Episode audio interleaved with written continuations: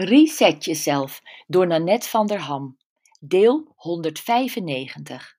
Levensfacet 13. Je werk en carrière. Wat zou je doen als je je brood niet hoefde te verdienen? Het blijft een prachtige testvraag om af te stemmen of je op je plek zit. We zijn zo vergroeid met het idee dat we moeten werken. Je gaat naar school, je doet een opleiding en je gaat werken. Maar wat, wat zou je doen als je niet je brood hoefde te verdienen? Dat is wat je eigenlijk de hele dag zou moeten doen. Misschien is het je werk. Als jij de hele dag met mensen zou willen praten, administraties wil bijhouden, mensen beter wil maken en dat is ook je werk, dan zit je natuurlijk helemaal goed.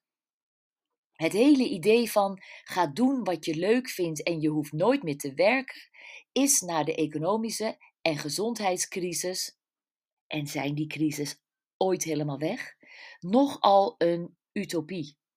Het is realistischer om te zeggen: werk om het geld te verdienen waar je van kunt leven en zorg dat je daar voldoende tijd voor overhoudt. Werk je om te leven of leef je om te werken? Is er ook zo eentje?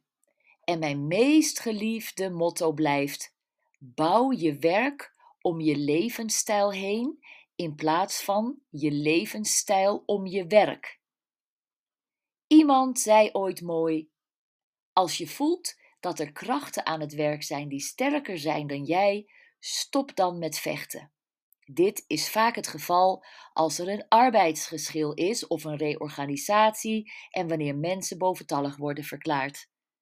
De beste reset die je op carrière- en opleidingsgebied kunt maken, is de baan die je nu hebt aanhouden voor je financiële zekerheid en daarnaast beginnen met een studie waar je passioneel over bent en die misschien leidt tot een verandering van of aanvulling op je werk.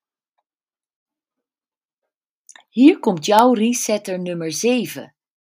Ontdek wanneer het tijd is om ander werk te zoeken.